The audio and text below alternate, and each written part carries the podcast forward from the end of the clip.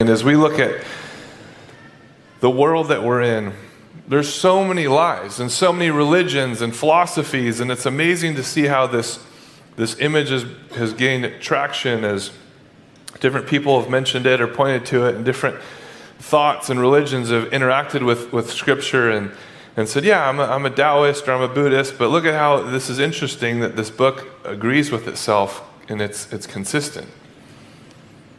But with these different thoughts and religions, they all tell you what you must do or should do, or hopefully that works out for you if you live this way, and maybe you're reincarnated as a cow instead of a grasshopper or a, a mosquito. And there's these different thoughts.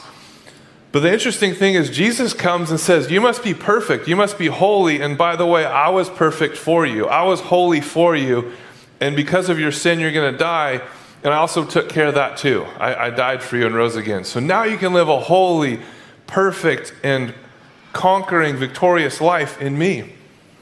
And you can have hope and victory in me. No other person said that. No other person thought that. And he not only said it, he did it. So as we think about the mission that he's consumed with his disciples then and now, his followers then and now, is that we would know God, which is eternal life, John 17, 3 we talked about that last week, how we can know that He's a holy Father, completely consumed and set apart to accomplish that purpose of being holy, to call to Himself a people who are holy. And that's where today we're looking at the second point being sanctified, being holy, being set apart. In verse 17, sanctify them in the truth. Your word is truth. After Jesus just prays, they are not of the world, just as I am not of the world. And before that, right after he talks about his joy being complete, verse 14, I have given them your word, and the world has hated them. Like, thanks a lot, Jesus. You just showed up, gave us your word, now the world hates us. If you, if you go back, if you go back to when Moses showed up and he's like, hey, God said we can leave. And everyone's like, Moses, shut up. We're slaves. Slaves can't leave. That's bad. The slave owners don't like it when slaves leave. We have to go up, get up early for work tomorrow. We're slaves. Get out of here. Like that's the same thing as the word comes and the world hates God's word. The world hates truth. Anytime you bring truth up, no one's like, huh, I was believing a lie. Thank you so much for telling me I was believing a lie. It's about time. That's never happened. If we're honest, we don't like it when a friend, a boss, or a spouse comes and is like, hey, you're believing a lie. No one's like, oh, yeah, man, thank you. I am a liar. I am a loser. I need, you know, I need hope and I need truth in my life. But interestingly, we see God comes in the flesh to reveal to us what's true. And he says, I gave him your word, your word's truth. And those that knew they were a loser, those that knew they were hurting and lost, and everything they thought that was going to help them hurt them. And so they realized, I'm gripped in this pain and this struggle, and I can't figure it out. And Jesus walks in at that moment when they're blind, when they're lame, when they're looking for all the acceptance and, and, and emotional and intimacy and all these other relationships. And Jesus says, I know I, I made you for that, and I'm the creator, and I'm the one that can, and I'm the only one that can fulfill that thing you're looking for. So that's why he says your word is truth, and the world hates it because the world has other things that are a lot cheaper, easier, quicker, and, and, and we settle for less. We don't wait for Jesus. We don't long for Jesus. We don't look to him. We don't see him in his word. We look at anything and everything but him to fulfill or satisfy us. And that's why he's saying they need your word. And the world hates them, but they're not of the world, just as I'm not of the world. That's why he's calling us out. This sanctification can only happen positionally when we believe in Jesus, that he died on the cross, rose from the grave to pay for our sins and to give us a new life in Him. That begins the process. It's not perfection, although we know one day we will be perfect in heaven. But even First John, he's saying, Look, I write this to you that you won't sin because you don't have to sin anymore. We don't, we're not slaves to it, but yet we run to it at times. We, we fall back. And that's where the reminder is in First John. Hey, when you sin, just say, I sinned, and he'll forgive you. He's faithful and just to forgive you if you confess your sin. But you have to acknowledge it, because if you say you're not a sinner, then the word's not in you. The truth isn't in you. And so he says, essentially, the truth defines a holy Christian. As we talked last week, holy, set apart. We're going to get into this truth that defines us as a holy Christian. What is a Christian? How does the truth define a holy Christian? Two things. First, a Christian is someone who knows Jesus just wasn't a man, he's from God. So he's not just a guy that was born and, and then lived and died. He's from God and he returned to God. And so he's praying for us to know that he's the second person in the Trinity. In Genesis 1, it says, God, the Father, spoke. That's the Word. In John 1, he tells us the Word became flesh. And Paul tells us in the Colossians that nothing was created that was created except through Jesus. So that's where Jesus is the Word. And then you see over the waters, the Spirit of God is hovering over the waters. So you see the three persons of God, one God and three persons in Genesis 1. And we see Jesus here saying, Look, you have to believe that I'm from God, from heaven, divine origin. As deceptive as our day is, Jesus said there's going to be all kind of deceivers coming and even saying they're, they're part of me. And now we have Mormons that don't even call themselves Mormons. They call themselves Christians, little, little Christs. And they say they believe in the same Jesus we do. In, in Brigham Young University, they even use John MacArthur's books to study Jesus. Like they're so closely aligned and it's so deceptive. And every time I looked at the missions movement of, of the gospel going forth, guess who was right behind the gospel going into closed countries? Mormonism, Joe's Witness, all these other religions would go after because that's how Satan works. He doesn't invent truth, he just tweaks truth. He doesn't invent lies, he doesn't invent false truths, he just tweaks what's true. That's why when he went to Eve, he didn't come up with this crazy thing about, hey, you can be a God on a new planet. Initially, he was just like, hey, did God say you shouldn't touch it? No, you shouldn't eat it. He just twisted it. So in our day, we need to be clear is this the Jesus you believe in? Is it the true God, Jesus? Or is it, as the Mormons believe, that now don't call themselves Mormons, that Jesus, Jesus is Satan's spirit brother, and there's Holy Mother and Holy Father, and they had spirit beings, spirit children, and, and that's where Jesus and Satan are on the same plane having wrestling matches in the spirit world.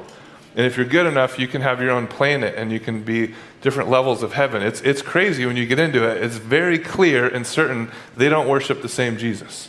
Jesus isn't the one and only Savior, there's works too. And so that's why right away Jesus is saying, I'm from Holy Father, and I am the one true God, the Father, and I'm the one true God, the Son, and there's the Holy Spirit, one God in three persons from divine origin. He's the Son of God, not just a man. So to a Christian, that's where it all rests. And that's where anything and everything that attacks Jesus' deity is from Satan. And you know it's not a true gospel, it's a false gospel. And it pales in significance. When we look at world history, when we look at other religions, nothing helps. Nothing comes close to the power and the purpose and the promise that Jesus is the Son of God. Secondly, Jesus says, They also believe that you sent me, which shows the definition of a disciple. Who makes disciples? A humble servant committed, fully devoted to following Jesus. That's what Jesus did. He was a humble servant sent from the Father, fully devoted to accomplish the mission. That's why he was holy, he was set apart. He's from divine, he's always existed. And he comes with this he says, I'm here on a mission. The Latin word missio is here. That means mission. In verse 18, it says, As you sent me into the world, so I've sent them into the world. Jesus modeled for us perfectly what we were intended to be, what we were called to be, what his plan was initially through Abraham, what his promise was, all through Scripture.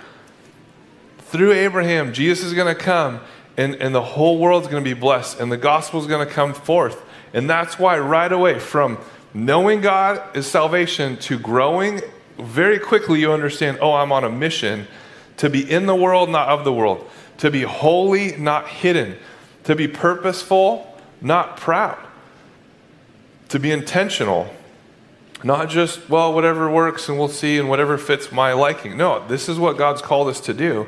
And that's why, as we think about this series, Mission Essentials, to look at the bottom line of John 17 is that we would know God, eternal life, grow, that sanctification, positionally and progressive. We continue to make progress. One day we'll be perfect in heaven, but we're working towards that as the Holy Spirit works that out, is grow in relationship with God and others. And then lastly, go on mission and make disciples. We see a Christian as a Christian because he has a relationship with the truth. It's not just a head knowledge. It's not a, it's not a, it's not our beliefs, it's our actions.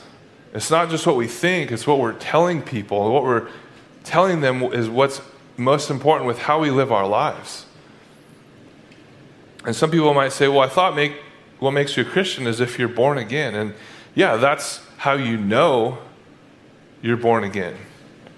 You're looking for the criteria, though. What's the evidence that you're born again? What's the, the, the fruit that's coming off the ends of the, the branches of the tree, if you will? What's the test? And Jesus says, go to the truth. If you do not see this, this is the just irreducible minimum. If you're going to have all kinds of problems with the assurance and maybe insecurity, unless you see that what makes you a Christian is a relationship to the truth about Jesus.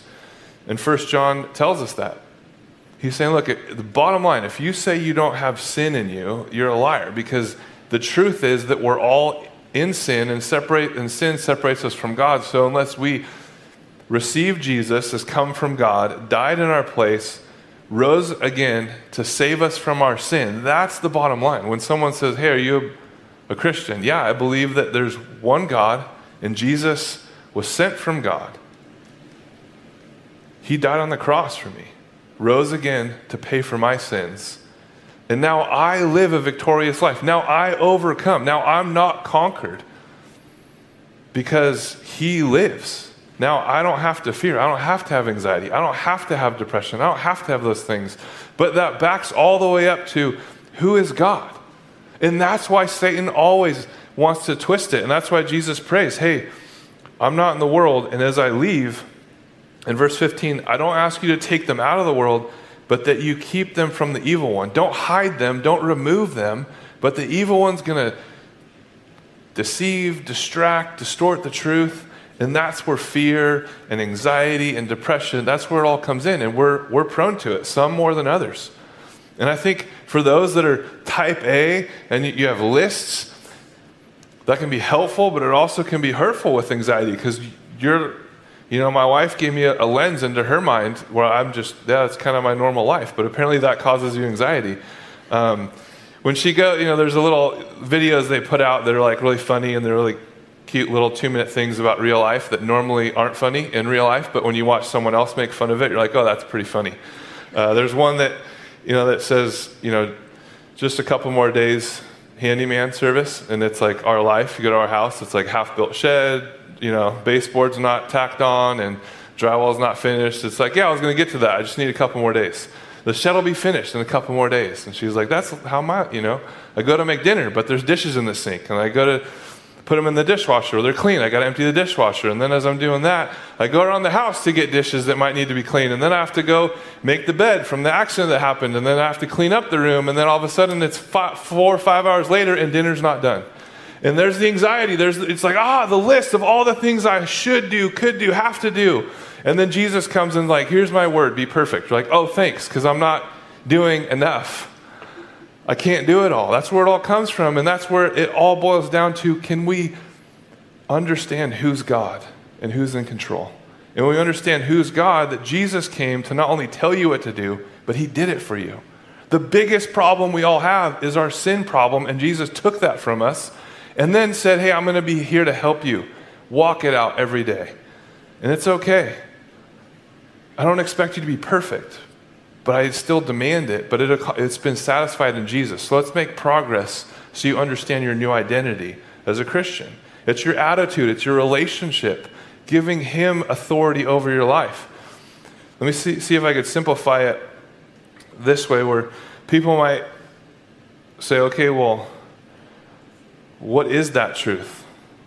We see it's not just understanding there's a truth here, but having a relationship with it, receiving it, giving it the authority and the rule in your life. Basically, when he's saying this idea of truth is, is God's word true? Not just, yeah, the phone book we used to all have that had true information, and now you can Google things and look up maps. And it always hurts me when I, you know, in the early days of Google, you'd look up an address and it would take you to a field somewhere. And it's like, this is not, you know, In-N-Out. This is a field. It's like, oh, in six months they're going to break ground and build In-N-Out here. And they're like, okay, technology is still catching up.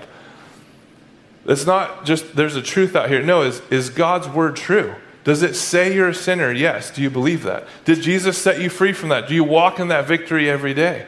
Knowing that He casts demons out, knowing that He heals sicknesses. Are you, are you under that and living that joy? Is it complete in you, or are you giving too much room for other things that distract you? So they believe that I'm from you, and secondly, they also believe that you sent me. Do we believe that Jesus is God, was always God, and will always remain to be God, and that he was sent by the Father to save us from our sins? So, what is holiness? Once we believe that, we know, okay, this defines us, but what is holiness? How do we live this out? Why would we want to be holy? To put it in simple terms, to be totally committed to God. 100% commitment to God, 100% focus on God, totally focused on God, totally renovated by God. So, thinking about that, commitment to God. You, you give Him your daily planner, you give Him control of your life. Okay, here's the plans, you do it, not me. Whenever you see kids trying to hit a baseball and they're, they're young and they're swinging for the fences, the, the biggest problem they have is they turn their head. They're not focused on the ball. You go golfing, and whether it's a baseball player who's you know two back on their back leg or they're so excited to see how far they hit the ball because they get the driver out, the biggest club, and they're like, I'm going to cream this thing. And the biggest problem they have is they just pull their head because they're so excited to see where it's going to go, or they're anxious about where it's going to go. Maybe they know they're not a good golfer, and they're tired of always hitting it way off into the you know, weeds or way left into the water, or, and they're just like, man, I just need to find my ball so I can drop and keep playing because everyone's bothered. And I told my wife I'd be home five hours ago, so let's just get this moving and, and they're just looking where it's going to go, and they take your eye off the ball. The biggest thing they say is keep your eyes on the ball. Keep your eyes on Jesus. Keep your eyes fixed on Jesus. And thirdly, is to be totally renovated by God. Every area of your life. Your gifting as a teacher, an educator, your gifting as an accountant, your gifting as a, a manager, CEO. How are you using that? Uh, that's where creatives have to go, okay, we, we can do all these choreographed moves, but how do I do that that glorifies God? How do I use my gifts and my talents for God? How do I give my entire life to God and be okay with it? I'm okay with it because I have the gift of faith and, and I'm not type A. But I've learned, man, that, that is a lot for people to just say, okay, God, I'm going to give you control. I'm going to surrender all. And I, I grew up trusting God and it's always worked out. So I have no reason not to trust Him. But I know that there's been abuse where people say this is God's will and you do it, and it's, it's actually people controlling you. And that's where there's separate things where people say it's, you know, you just kind of sit with the word and let it resonate to you, or, or you, you have the legalist side of church where there's, okay, we want total commitment, so that means to be a member here, you have to give us your social security number, your bank account, and give us your, your uh, approximate salary so we can adjust based off that 10% and, and build our budget off that. And that's kind of how some churches do it. And I was like, wow, that, that's very type A controlling. Like they have it down to the penny. They want to know. And, and I'm, I'm convinced as we look at Scripture, it's this relationship with God's Word. When we see God's Word, when God's Word with the Holy Spirit takes root in our heart and our mind, as a, as a lead pastor, as, as a fellow believer, I would way rather trust the head shepherd, the head pastor, Jesus, to, to work through his spirit in each one of your lives to make a decision personally how you're going to follow and obey him, not men. And we see it time and time. We see probably the clearest example of a holy person is when, when you look at athletes who set aside and they put aside diet, friends, family, and say, okay, I'm going to limit some of these things that are good things, but I'm going to make sure in order to maybe be the gold medalist winner, I need to, to have a rigorous diet, training schedule, and only people are going to be allowed to help me continue to meet my goal. I'm not just going to allow anything and everything in, even though some things are good things, but there's, a, there's to be holy and set apart as an athlete. They sanctify themselves for this purpose.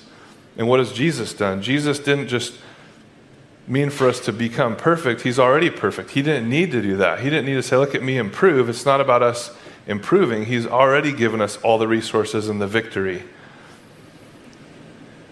So we see this image in Numbers 14 where the people in Israel are brought to the brink of the promised land, and God says, Go in there and take it. It's yours. It's like Christmas morning. All right, you've waited long enough. Half of these presents are already, you know, corners are ripped open and peeks have been taken, so you already know what all the gifts are if you have a younger daughter like mine. Or the obedient ones are finally their palms are sweaty and the anxiety, the wait's over. They get to rush in. Only that's not what happened in Numbers 14. The people said, uh, second thought, it's impractical, it's impossible. The same thing a lot of you, you're like, okay, the pastor said I need to get the word in me this week, so I'm going to read it. And you open it and you're like, oh, I can't do that. Turn the other cheek, give my money away, give my time away, serve other people. You know who my neighbor, I have to love my neighbor. You know who my neighbor is? Ah, oh, it's impractical. It's impossible. They said there are giants in there. We'll be enslaved. We'll be slaughtered. We just got out of slavery. God looks at them and says, All right, if you won't obey me, I'm going to send you back into the wilderness for 40 years, and you're all going to die there. But don't worry, I'll give the land to your kids. Then he says, Except Caleb and Joshua. And he looks at Caleb and he says this Caleb, who, has one of the, who was one of the spies who went into the promised land initially, came back and gave the report. And Caleb said, Hey, let's go take it. God said it's ours. Let's go get it. And he looks at Caleb, and here's a great definition of holiness. He says, My servant Caleb, there's a different spirit in him, for he has followed me wholly. He has fixed his eyes on me. His whole life has been surrendered to me and, and, and submitted to whatever I tell him to do. He's going to go there. Every area of his life is completely transformed and renovated by me. He doesn't understand how I'm going to give him control of these giants in this land and, and all the people. And Israel's small and they were slaves, so they're not very strong and they're very just kind of have, you know, all the PTSD and attachment disorder and, and all that stuff they have going on as slaves. And, and, and Joshua and Caleb said, But God said, let's go do it. God said, we're, we're sanctified, we're set apart for his purpose. I don't know how he's going to do it, but I can trust him. Again, they answered the question who's God? Who's in control? It's not Joshua or Caleb. So they were willing to go. So let's go into the land. He gave you rules, He tells you things you have to do. There are lots of them in Scripture. Pour yourself out for other people, give your time and money away. Always tell the truth. Never repay evil for evil. Forgive everyone. Keep yourself sexually pure. And when you hear God say all those things, what do you say? It's the same attitude the Israelites. Uh, impossible, impractical. We're going to be slaughtered out there. Do you know how the world's going to treat us? To live like Christ? We'll be slaughtered. We're going to be enslaved. That's what most people say. It's impossible to do what God's word says. Yes, that's why Jesus did it for you. And that's why he puts his spirit in you to give you the, the strength and the power and the ability to obey and the desire to want to. Man, if I'm going to take the land, if I'm going to listen to what God says, I'm going to have to sanctify myself. I'm going to have to set myself apart and limit what I eat, who I hang out with, and what the intake is, because I'm going to have to set everything I have at Jesus' feet and say, okay, is this what you want me to have? Other people can have it, but if is this what you want me to do? Is this what you've called me to do? Is this the gifts you've called me to, to, to discern how to use? And that's challenging. And that's where the second thing the truth transforms the holy Christian. The truth is the way God perfects you in that process and recreates you and makes you holy, sanctifying them through the truth. The word is truth. Again, this is so practical, and I don't know if I could say it another way that would make it make sense when he says, I'm a Christian and I want to grow and become like Christ. Sometimes they're passive about it, where you think you, as I tried in high school, where I just took Algebra 2 and put it under my pillow and I prayed, okay, Lord, you've done miracles before. Could you just get this in my head because I got a test tomorrow? And, and, and people, that, they take that approach where it's the passive. You just come to church, sit here, listen, and then we'll see you next week. But Jesus is saying, Look, I've given them your word. If they knew it, they had experiences with it. They went and cast demons out, they healed the lame, they healed people from all the diseases. They, that was how the gospel went out and was confirmed with the power before Jesus died and rose again. Like, you don't have to wait for classes. You don't have to wait to be a Christian for 10 years. You can obey God's word today. But first, usually, you have to have it open and you have to let the Holy Spirit confirm it in you. And so, it's not passive and it's not legalistic forcefully saying you got to do this and do this and, and be in eight Bible studies. And then we have this class you got to take for 25 weeks. And once you're done with that, we have a 90 week thing. And then hopefully you'll meet with Chris Blake and he'll sign off and, and authorize you as.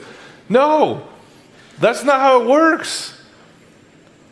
I don't know when we thought that as Americans, we need to have this whole process. But when I read scripture, it's like, oh, he just called this fisherman and then he sent him out to go cast demons out. That, that never, I never got that in my discipleship. Like, I kept getting books to read, and I don't read books. So I kept getting a chapter or two in and then confused and how that works. And then I read scripture and I'm like, oh, when you see it all connecting and you read John 17 with First John, you're like, oh, this is, oh my goodness. This was all just saying it a different way, like a diamond turned in the light. It's the same diamond, but as light comes through it, it sends off a different color just illuminating and, and opening our eyes to see the power and the purpose of having a new life in Christ, it truly is having our joy fulfilled. When there's no weight or burden of sin anymore, that's off of us. We can confess and, and be released from that as He forgives us. But if you're going to be a doctor and you study a book on skin disorders, when you see the blotch, you need to be able to have mastered the truth so much and, and so confidently that you can discern lies from truth. That's what we, when we study scripture, we need to understand it so we can discern when there's lies that the evil one or false religions have taken Jesus and, and lowered him from God to man. And we can discern how they're not really believing in the same Jesus. And when you become a graduate to the truth, you become a doctor through the truth. In order to get the truth in you, it can't be passive. If you have a body of truth, you can't be passive. You can't just sit back and say, okay, Lord, you know I'm supposed to be a Christian. It's just not really happening. I guess I'll just have to wait on you. Just Jesus, take the wheel. Just bring me to, to my destination. No, it's, it's active. We have to be in a growth or in a life group or a Bible study and be discipled and get in God's word and understand. You know, as, as me being kind of a fixer and wanting to just anything there's a problem, I'm like, that's perfect problem to solve. I can come up with eight solutions. So I had a guy was like, hey, just kind of prayer request, our dryer went out. I'm like, all right, so let's pray about it. And then I was like, okay, we've prayed, now it's time to get it done. So I got on Facebook Marketplace, because that's how you get things done. So I'm like, we'll find a dryer. Found like 10 dryers, messaged him back, hey, I got some dryers for you. Is it gas or electric? Because I've learned you got to ask these questions. So he comes back, hey, it's, a, it's gas. I'm like, oh, these are all electric. So yesterday I was praying and I just felt like I was like, hey, we're gonna we're gonna solve this problem. I'm like, great, perfect. I'm trying here. I'm praying, I'm active.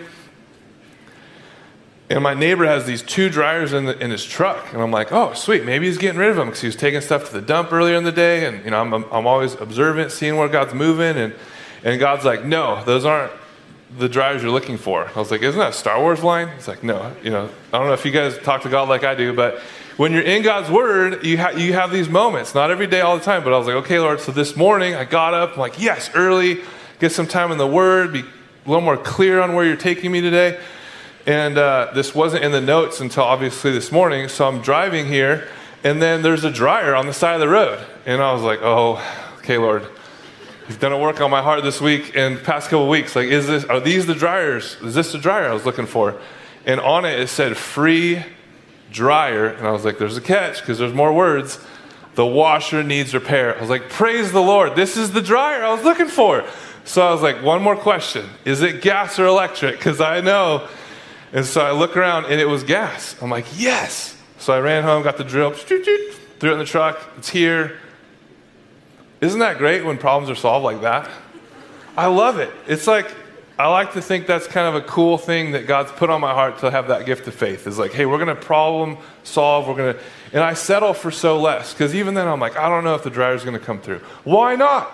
God's way bigger. He parted the sea. He gave sight to the blind. But why don't we have the same kind of faith for people instead of just problems?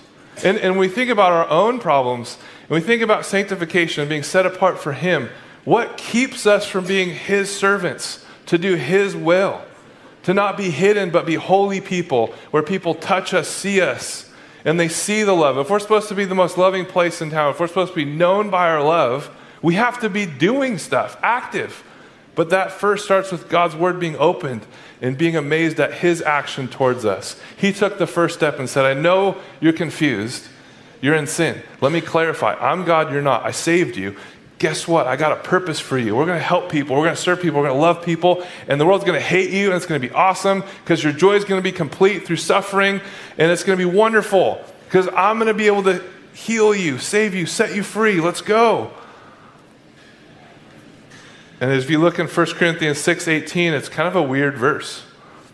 Because oftentimes in scripture, not just in the New Testament, but it's it's clear there in Old Testament as well, they jump into this relational depth and the intimacy, and they talk about sexual immorality. They talk about that most intimate relationship, and he says, Look, flee from sexual immorality in 1 Corinthians 6.18. Talking about sexual control, right? But then Paul immediately says, additionally, know that your bodies are a temple of the Holy Spirit. When you have this relationship with God, God's Spirit is in you. And so everything that you take in and you join your body to somebody, is the Holy Spirit in you? Is that God's plan for you? And he, he, he goes on and says, it's not passive. He doesn't say, well, these sexual desires are very strong, so you just ask God to take them away. No, it's, it's understanding the right use of the desire that God put in there. It's understanding how to have control of your desires and your thoughts and your actions to bring glory to God. How, why did God give me the desires? How do I use them for His purpose, for His glory? And on the other hand, he does not appeal directly to the will. He doesn't say, just stop being sexually immoral, period. He doesn't just say, hey, stop being depressed, stop being anxious. He doesn't say that. Although sometimes the legalist approach, again, the passive is just like, eh, well, God just take care of this. Or the legalist is just stop it. Like, no, that's not what he's saying. He's saying it's hard. He's saying this, these desires to have control, these desires to understand, these desires to get things done, that's, that's a good desire, but how are we going to submit it to God? And how are we going to realize the, the answer is the, the main answer is, the main question rather is, who is God? Who's in control?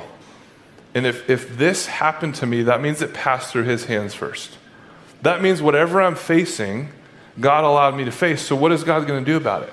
That's why it's amazing when, when someone's there and someone's like, hey, who sinned, this man or his parents? And Jesus is like, no, no, no. God allowed this so that I get the glory and I can bring healing to him. And you can see that I'm the one from God who always existed and I get the glory.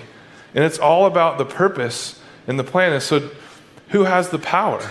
When we realize, oh, I don't really have the power on my own strength, I need to trust in God and rely His strength. Trust in His Spirit to give me patience when I'm anxious, to give me trust when I don't know who to trust, when I, when I need to look to God and realize He's in control.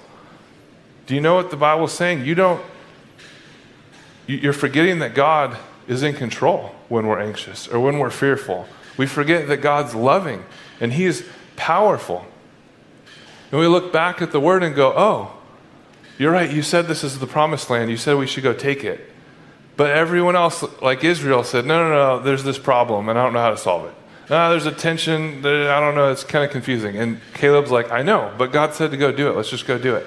And so at times it's easy just to go, okay, we should just put our depression over here or anxiety. But for those of us that deal with that, the principle is to say, okay, God, you got to come in and you got to help me with this. And that's a daily surrender. It's a daily battle for some.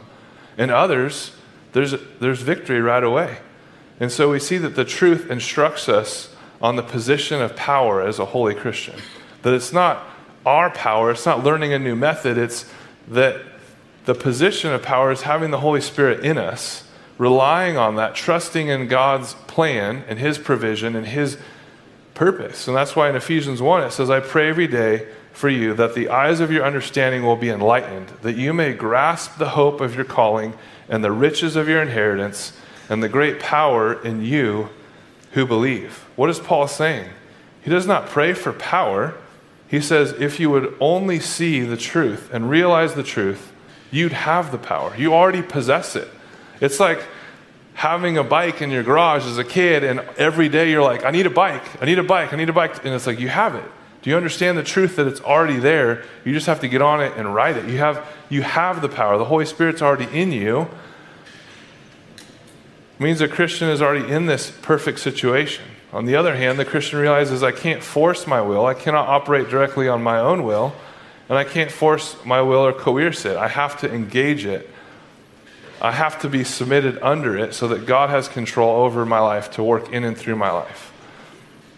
And there's times where it's crazy and it's unclear of what God's doing.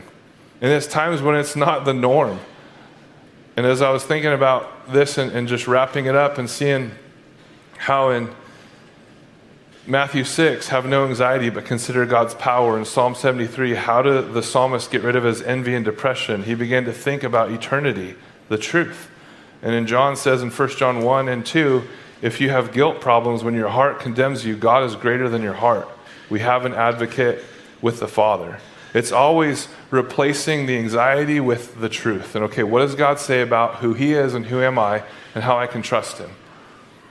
And one of the craziest examples of this, of being set apart for God's purpose according to God's plan, this missionary named, named Paul was down in Peru and he was in a store one day and the store clerk got really anxious and flustered because the police officer came in and, and Paul looked around and knew, okay, this is going to go down and persecution was real. And they knew who he was as a missionary and took him out to go beat him or worse, kill him. And he was freaked out. And as he's telling this, he's like, man, I was so terrified. I was so scared. I just, I didn't know what to do. So I just yelled at the police officer, man, I'm, I'm really f- afraid for your life. I'm, I'm terrified for you. And the police officer stepped back and he's like, why? And and the, the missionary said, Well, you, you mean to do me harm, and I know the, the one true God's going to send you to hell forever because you, you hurt people and you're going to do horrible things to me. And, and I know where that goes because you're in sin and you're going to go to hell forever in a place of torment. And the police officer stepped back and was like, Oh my goodness, like this is a holy man that knows God. And, and realized this is a holy person. So he asked him, Hey, can you pray for me that my soul will not go to hell forever? And so the missionary was like, Yeah.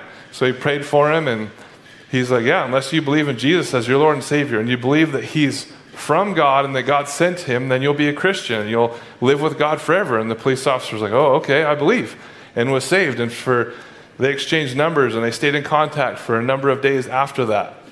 And as he said that, he's like, Look, persecution's real. We don't pray for persecution. Enjoy the days we don't have it. He said, There's a lot better followers of Christ than me that have been martyred and laid their lives down, but for some reason, God stirred up in me to say those things and to, to call them out and say, This is true. You're in sin and you need Jesus. And if you don't believe now, this is where you're going to spend eternity because of what you, you're believing is true. You're believing that what I'm doing is hurtful, not helpful, and so you want to kill me, you want to stop me. But here's what's really true. And when we know the truth, we have joy and we have confidence to even bring to bear truth in the midst of darkness. And when darkness sees the light, it has to flee.